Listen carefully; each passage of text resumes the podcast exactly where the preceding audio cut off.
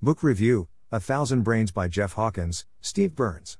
Welcome to the Nonlinear Library, where we use text to speech software to convert the best writing from the rationalist and EA communities into audio. This is Book Review A Thousand Brains, published by Jeff Hawkins, Steve Byrnes on the AI Alignment Forum.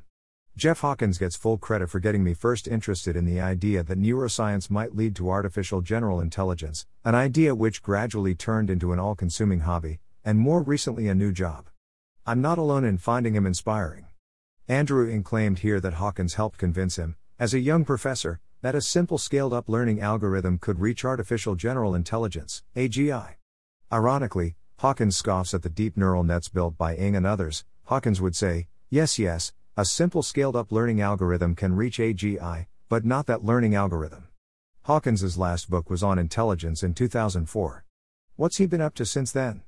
Well, if you don't want to spend the time reading his journal articles or watching his research meetings on YouTube, good news for you his new book, A Thousand Brains, is out. There's a lot of fascinating stuff here. I'm going to pick and choose a couple topics that I find especially interesting and important, but do read the book for much more that I'm not mentioning. A grand vision of how the brain works. Many expert neuroscientists think that the brain is horrifically complicated, and we are centuries away from understanding it well enough to build AGI, i.e., Computer systems that have the same kind of common sense and flexible understanding of the world and ability to solve problems that humans do. Not Jeff Hawkins. He thinks we can understand the brain well enough to copy its principles into an AGI. And he doesn't think that goal is centuries away. He thinks we're most of the way there. In an interview last year, he guessed that we're within 20 years of finishing the job. The people arguing that the brain is horrifically complicated seem at first glance to have a strong case. The brain has a whopping 10 11. Neurons with 10. 14. Synapses, packed full of intricate structure. One study found 180 distinct areas within the cerebral cortex. Neuroscience students pore over huge stacks of flashcards with terms like striatum, habenula, stria medullaris, fragula, and interpeduncular nucleus. Quiz Which of those are real brain regions, and which are types of pasta? Every year we get another 50,000 or so new neuroscience papers dumped into our ever deepening ocean of knowledge about the brain, with no end in sight. So the brain is indeed horrifically complicated. Right? Well, Jeff Hawkins and like minded thinkers have a rebuttal, and it comes in two parts. 1. The horrific complexity of the old brain doesn't count, because we don't need it for AGI. According to Hawkins, much of the brain, including a disproportionate share of the brain's horrific complexity, like the interpeduncular nucleus I mentioned, just doesn't count. Yes, it's complicated. But we don't care, because understanding it is not necessary for building AGI. In fact, understanding it is not even helpful for building AGI. I'm talking here about the distinction between what Hawkins calls old brain versus new brain.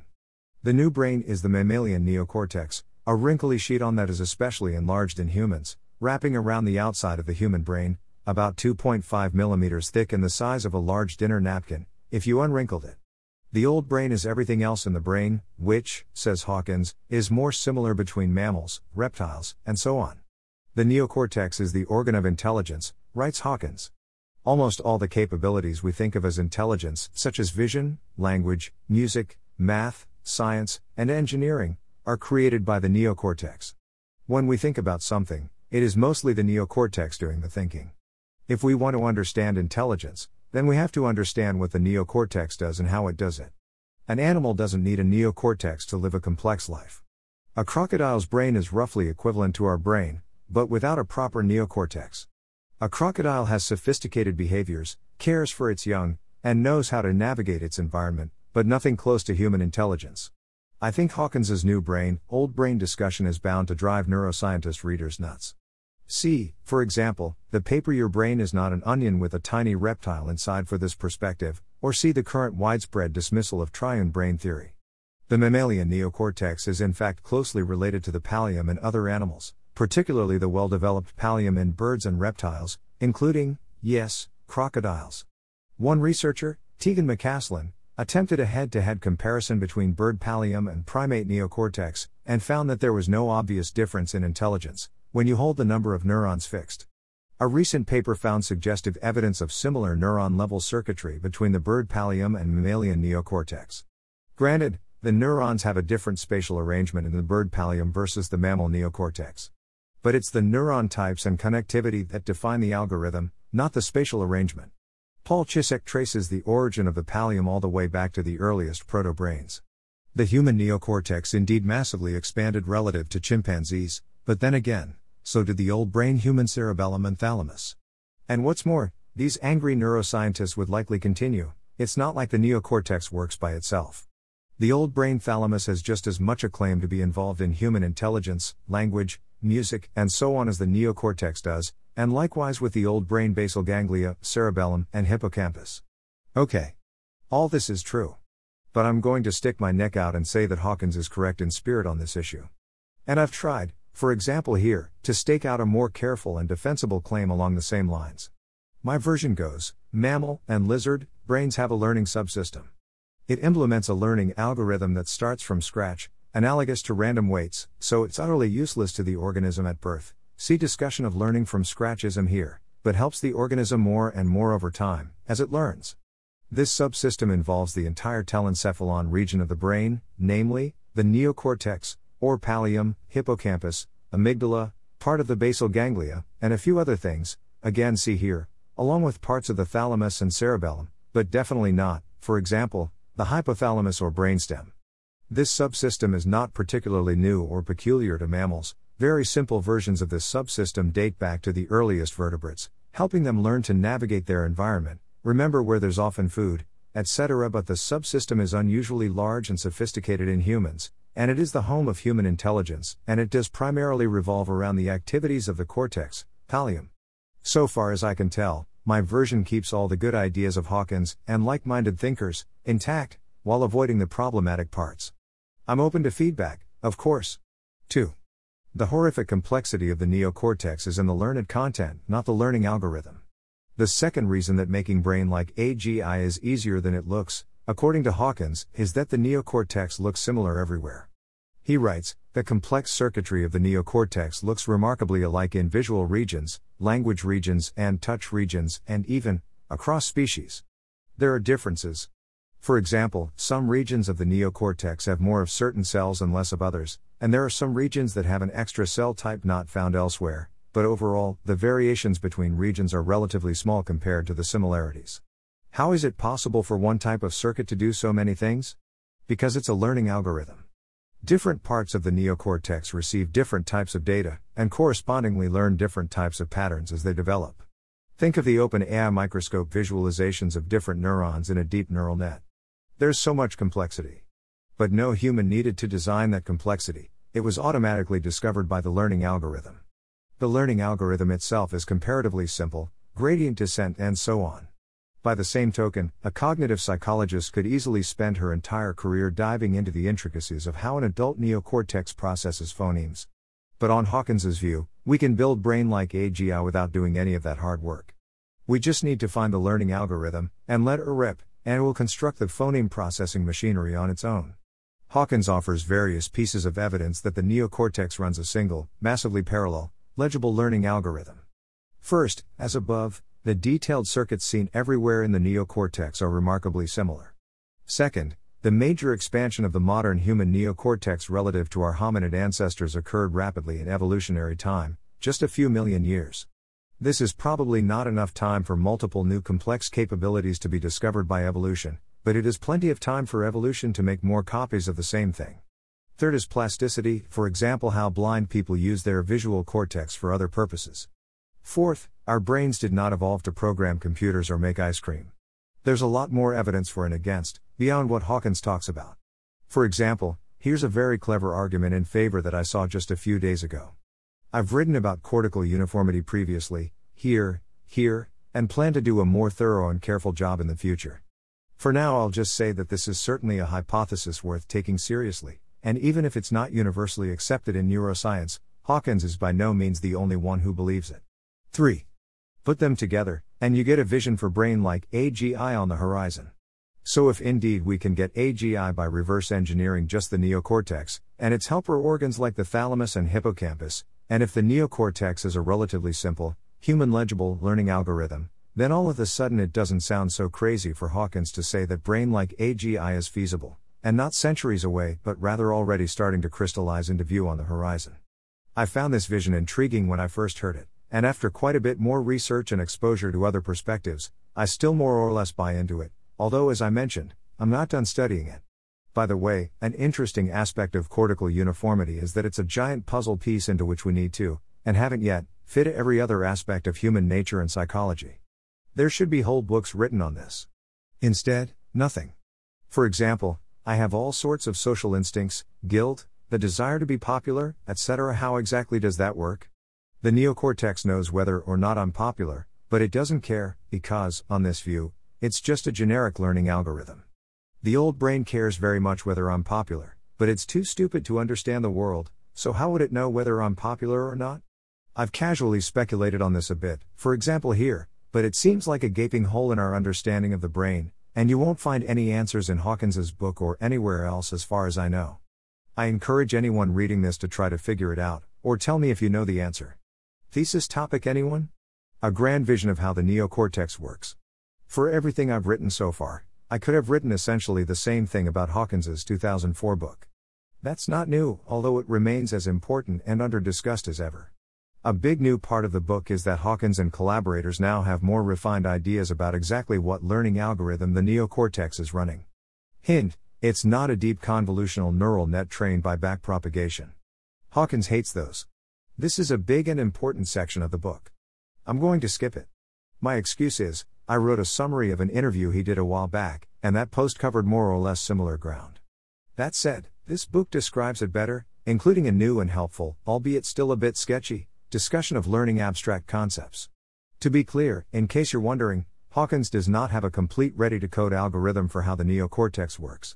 He claims to have a framework including essential ingredients that need to be present. But many details are yet to be filled in. Does machine intelligence pose any risk for humanity? Some people, C.F. Stuart Russell's book, are concerned that the development of AGI poses a substantial risk of catastrophic accidents, up to and including human extinction.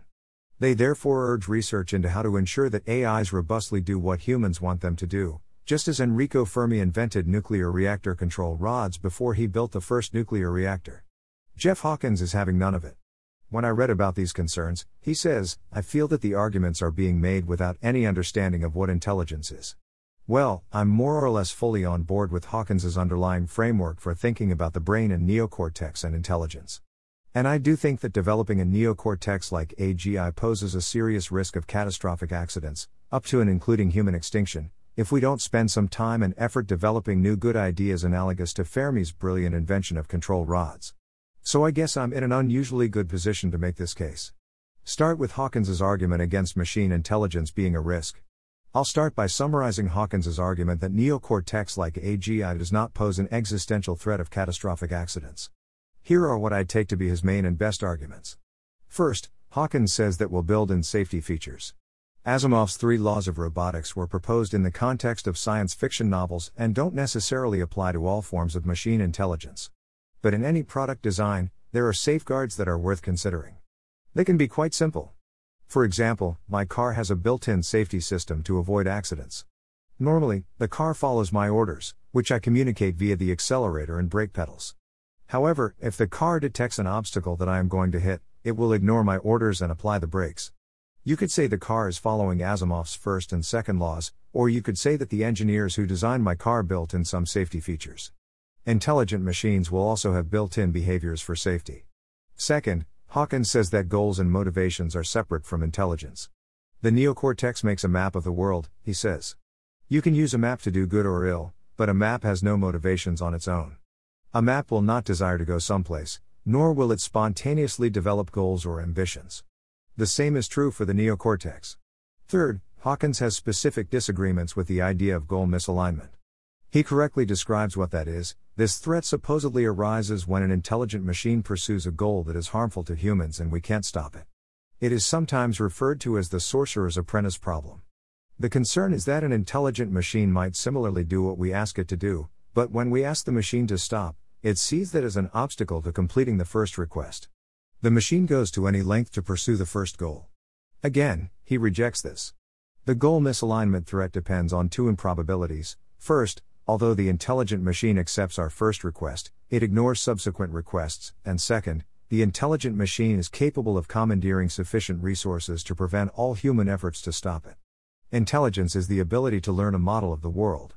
Like a map, the model can tell you how to achieve something, but on its own it has no goals or drives. We, the designers of intelligent machines, have to go out of our way to design in motivations. Why would we design a machine that accepts our first request but ignores all others after that? The second requirement of the goal misalignment risk is that an intelligent machine can commandeer the Earth's resources to pursue its goals, or in other ways prevent us from stopping it. To do so would require the machine to be in control of the vast majority of the world's communications, production, and transportation. A possible way for an intelligent machine to prevent us from stopping it is blackmail. For example, if we put an intelligent machine in charge of nuclear weapons, then the machine could say, If you try to stop me, I will blow us all up. We have similar concerns with humans. This is why no single human or entity can control the entire internet and why we require multiple people to launch a nuclear missile. The devil is in the details. Now, I don't think any of these arguments are particularly unreasonable. The common thread, as I see it, is what Hawkins writes is the start of a plausible idea to avoid catastrophic AGI accidents. But when you think about those ideas a bit more carefully, and try to work out the details, it starts to seem much harder, and less like a slam dunk and more like an open problem which might or might not even be solvable. 1. Goals and motivations are separate from intelligence, the alignment problem. Hawkins writes that goals and motivations are separate from intelligence. Yes. I'm totally on board with that. As stated above, I think that the neocortex, along with the thalamus etc., is running a general purpose learning algorithm, and the brainstem etc. is nudging it to hatch and execute plans that involve reproducing and winning allies, and nudging it to not hatch and execute plans that involve falling off cliffs and getting eaten by lions. By the same token, we want and expect our intelligent machines to have goals. As Hawkins says, we wouldn't want to send a team of robotic construction workers to Mars, only to find them lying around in the sunlight all day. So, how does that work? Here's Hawkins. To get a sense of how this works, imagine older brain areas conversing with the neocortex. Old brain says, I am hungry. I want food. The neocortex responds I looked for food and found two places nearby that had food in the past. To reach one food location, we follow a river. To reach the other, we cross an open field where some tigers live. The neocortex says these things calmly and without value. However, the older brain area associates tigers with danger. Upon hearing the word tiger, the old brain jumps into action. It releases cortisol and neuromodulators. In essence, telling the neocortex whatever you were just thinking, don't do that. When I put that description into a diagram, I wind up with something like this. My attempt to depict goals and motivation, as described by Hawkins via his tiger example above. The box on the left has the learning algorithm, neocortex, thalamus, etc. The box on the right is the old brain module that, for example, associates tigers with danger.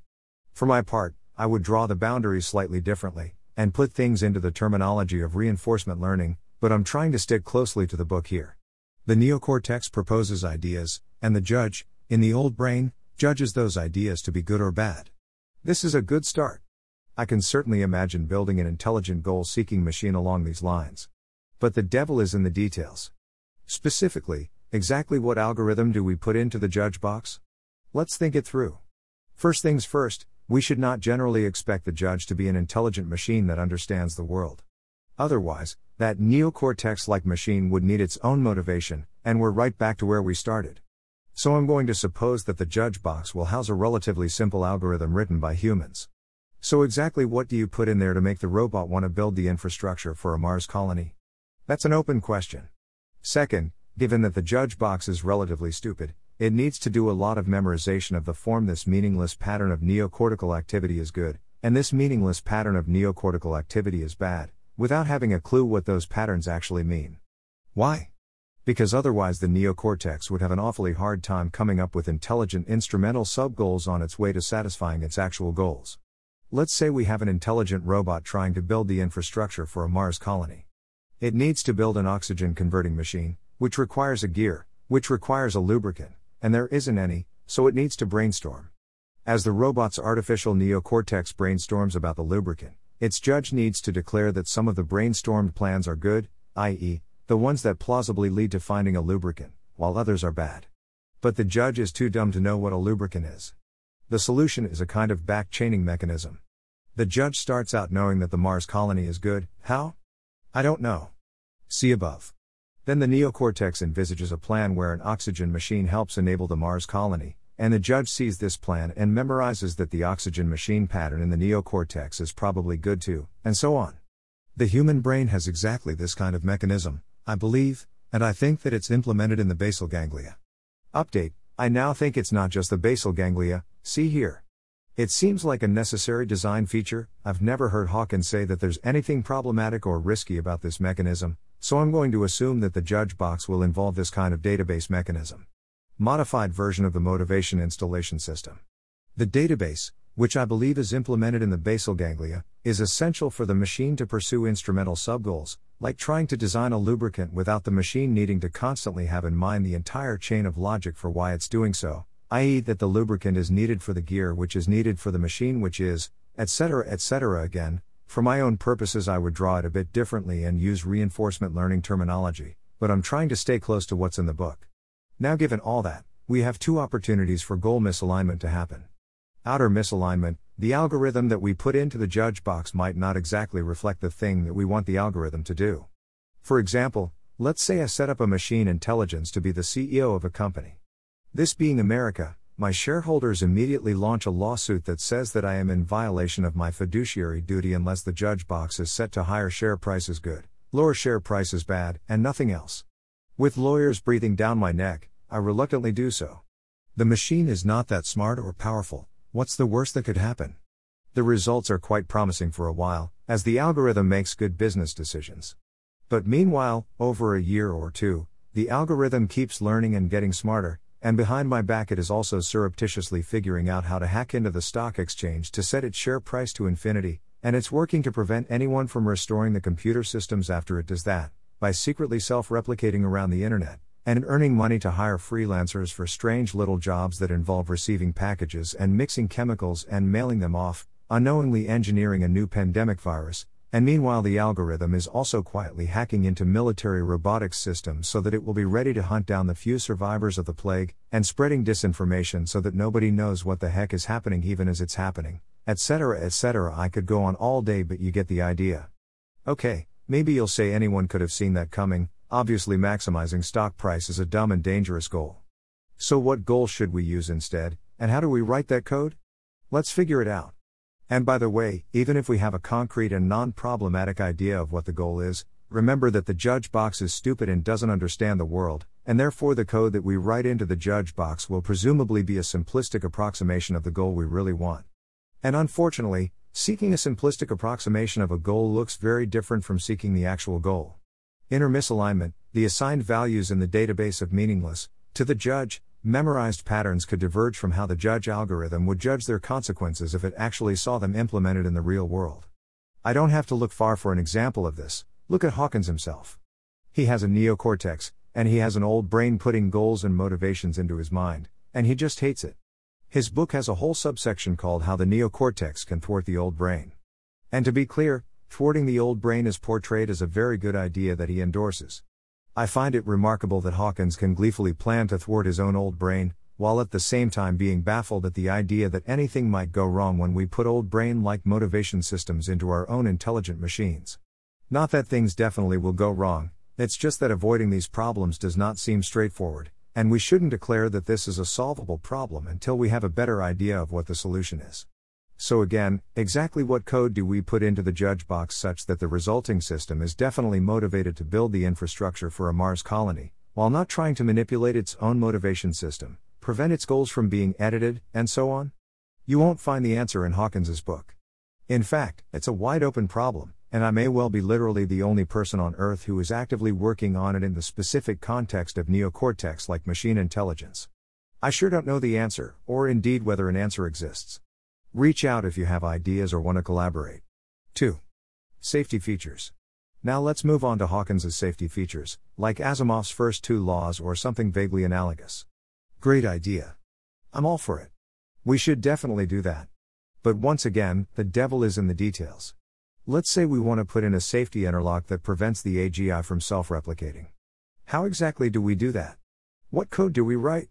When I think about it, I immediately hit a similar problem as before.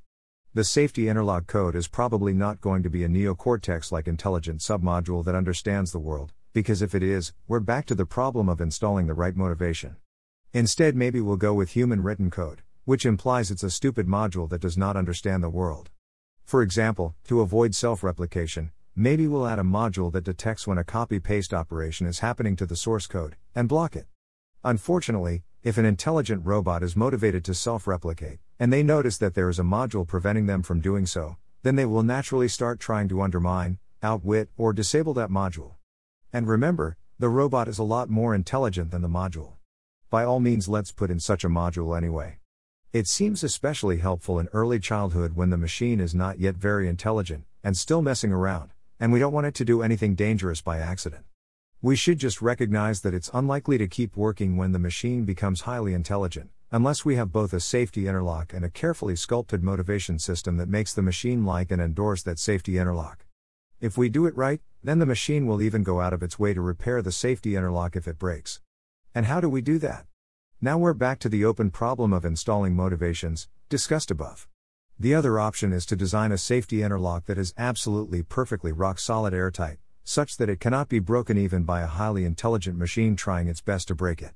A fun example is Appendix C of this paper by Marcus Hutter and colleagues, where they propose to keep an intelligent machine from interacting with the world except through certain channels. They have a plan, and it's hilariously awesome. It involves multiple stages of airtight boxes, Faraday cages, laser interlocks, and so on, which could be, and absolutely should be, incorporated into a big budget diamond heist movie starring Tom Cruise. Okay, sure, that could work. Let's keep brainstorming. But let's not talk about safety features for machine intelligence as if it's the same kind of thing as an automatic braking system. 3. Instrumental convergence. Hawkins suggests that a machine will want to self replicate if, and only if, we deliberately program it to want to self replicate, and likewise that a machine will accept our first request but ignore all others after that if, and only if, we deliberately program it to accept our first request but ignore all others after that. That would still leave the vexing problem of troublemakers deliberately putting dangerous motivations into AGIs, but let's optimistically set that aside. If only it were that easy. Instrumental convergence is the insight, generally credited to Steve Omohundro, that lots of seemingly innocuous goals incidentally lead to dangerous motivations like self preservation, self replication, and goal preservation. Stuart Russell's famous example is asking a robot to fetch some coffee. Let's say we solve the motivation problem, above, and actually get the robot to want to fetch the coffee, and to want absolutely nothing else in the world, for the sake of argument, but I'll get back to this. Well, what does that entail? What should we expect? Let's say I go to issue a new command to this robot, fetch the tea instead, before the robot has actually fetched the coffee. The robot sees me coming and knows what I'm going to do. Its neocortex module imagines the upcoming chain of events, it will receive my new command, and then all of a sudden it will only want to fetch tea, and it will never fetch the coffee. The judge watches this imagined chain of events and, just like the tiger example quoted above, the judge will say whatever you were just thinking, don't do that. Remember, the judge hasn't been reprogrammed yet. So it is still voting for neocortical plans of action based on whether the coffee winds up getting fetched. So that's no good. The neocortex goes right back to the drawing board. Hey, here's an idea if I shut off my audio input, then I won't hear the new command, and I will fetch coffee. Hey, now that's a good plan, says the judge. With that plan, the coffee will get fetched. Approved. And so that's what the robot does. Similar considerations show that intelligent machines may well try to stay alive, self replicate, increase their intelligence, and so on, without anyone going out of their way to install those things as goals. A better perspective is that if we want our machines to have any goals at all, we have to go out of our way to prevent these problematic motivations, and how to do so reliably is an open problem. Now, you ask, why would anyone do something so stupid as to give a robot a maniacal, all encompassing, ultimate goal of fetching the coffee? Shouldn't we give it a more nuanced and inclusive goal, like fetch the coffee unless I tell you otherwise, fetch the coffee while respecting human values and following the law and so on, or more simply always try to do the things that I, the programmer, want you to do? Yes. Yes, they absolutely should. But yet again, the devil is in the details. As above, Installing a motivation is in general an unsolved problem. It may not wind up being possible to install a complex motivation with surgical precision. Installing a goal may wind up being a sloppy, gradual, error prone process. If most generic motivations lead to dangerous things like goal preservation and self replication, and if installing motivations into machine intelligence is a sloppy, gradual, error prone process, then we should be awfully concerned that even skillful and well intentioned people will sometimes wind up making a machine that will take actions to preserve its goals and self replicate around the internet to prevent itself from being erased. How do we avoid that? Besides what I mentioned above, figure out a safe goal to install and a method for installing it with surgical precision, there is also interesting ongoing work searching for ways to generally prevent systems from developing these instrumental goals. Example It would be awesome to figure out how to apply those ideas to neocortex like machine intelligence. Let's figure it out, hammer out the details, and then we can go build those intelligent machines with a clear conscience. Summary I found this book thought provoking and well worth reading. Even when Hawkins is wrong in little details, like whether the new brain is newer than the old brain, or whether a deep neural net image classifier can learn a new image class without being retrained from scratch, I guess he hasn't heard of fine tuning? I think he often winds up profoundly right about the big picture. Except for the risks of machine intelligence chapter, of course. Anyway, I for one thank Jeff Hawkins for inspiring me to do the research I'm doing, and I hope that he spends more time applying his formidable intellect to the problem of how exactly to install goals and motivations in the intelligent machines he aims to create, including complex motivations like build the infrastructure for a Mars colony. I encourage everyone else to think about it too. And reach out to me if you want to brainstorm together. Because I sure don't know the answers here, and if he's right, the clock is ticking. Thanks for listening. To help us out with the Nonlinear Library or to learn more, please visit nonlinear.org.